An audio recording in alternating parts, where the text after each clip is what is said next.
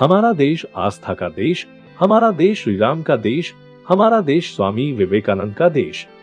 आगे के दो वाक्य आप भूल जाइए, याद रखिए सिर्फ एक नाम, स्वामी विवेकानंद। स्वामी विवेकानंद वो इंसान जो सबको अध्यात्म की राह पर ले जाना चाहता है, वो इंसान बस जिसे ही पता है कि असली भारत क्या है। जब वो अपने देश के बारे में बोला तो सब उसे सुनते रहे और तालियों की गड़गड़ाहट से स्वागत करने लगे। जब वो 7 समंदर पार करके लौटा तो उसे सब जानने लगे थे। स्वामी विवेकानंद धर्म और अध्यात्म के रॉक स्टार जैसे थे। उनकी आभा में जो भी जाता उनका फैन बन जाता। उनके पास हर समस्या का हल था। वो अपनी बातों से सबको शांत कर देते थे, जिनका वाक्य हर विद्यार्थी को मुंह जुबानी याद रहता है। ओ जागो और रुको मत जब तक लक्ष्य की प्राप्ति ना हो।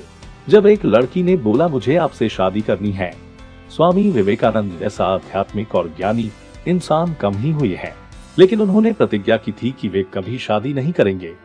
एक दिन वे असमंजस में फंस गए। एक विदेशी महिला उनके पास आई और बोली मैं आपसे शादी करना चाहती हूँ।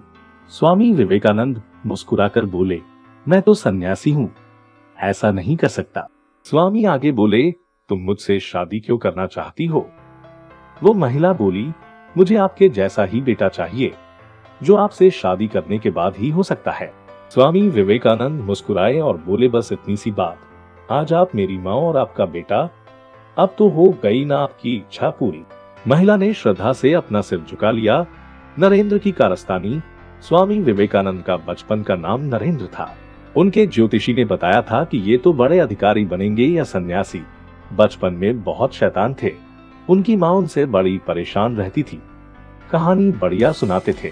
एक दिन क्लास में मास्टर जी नहीं थे। नरेंद्र कहानी सुनाने लगे, सब कहानी में ही रम गए।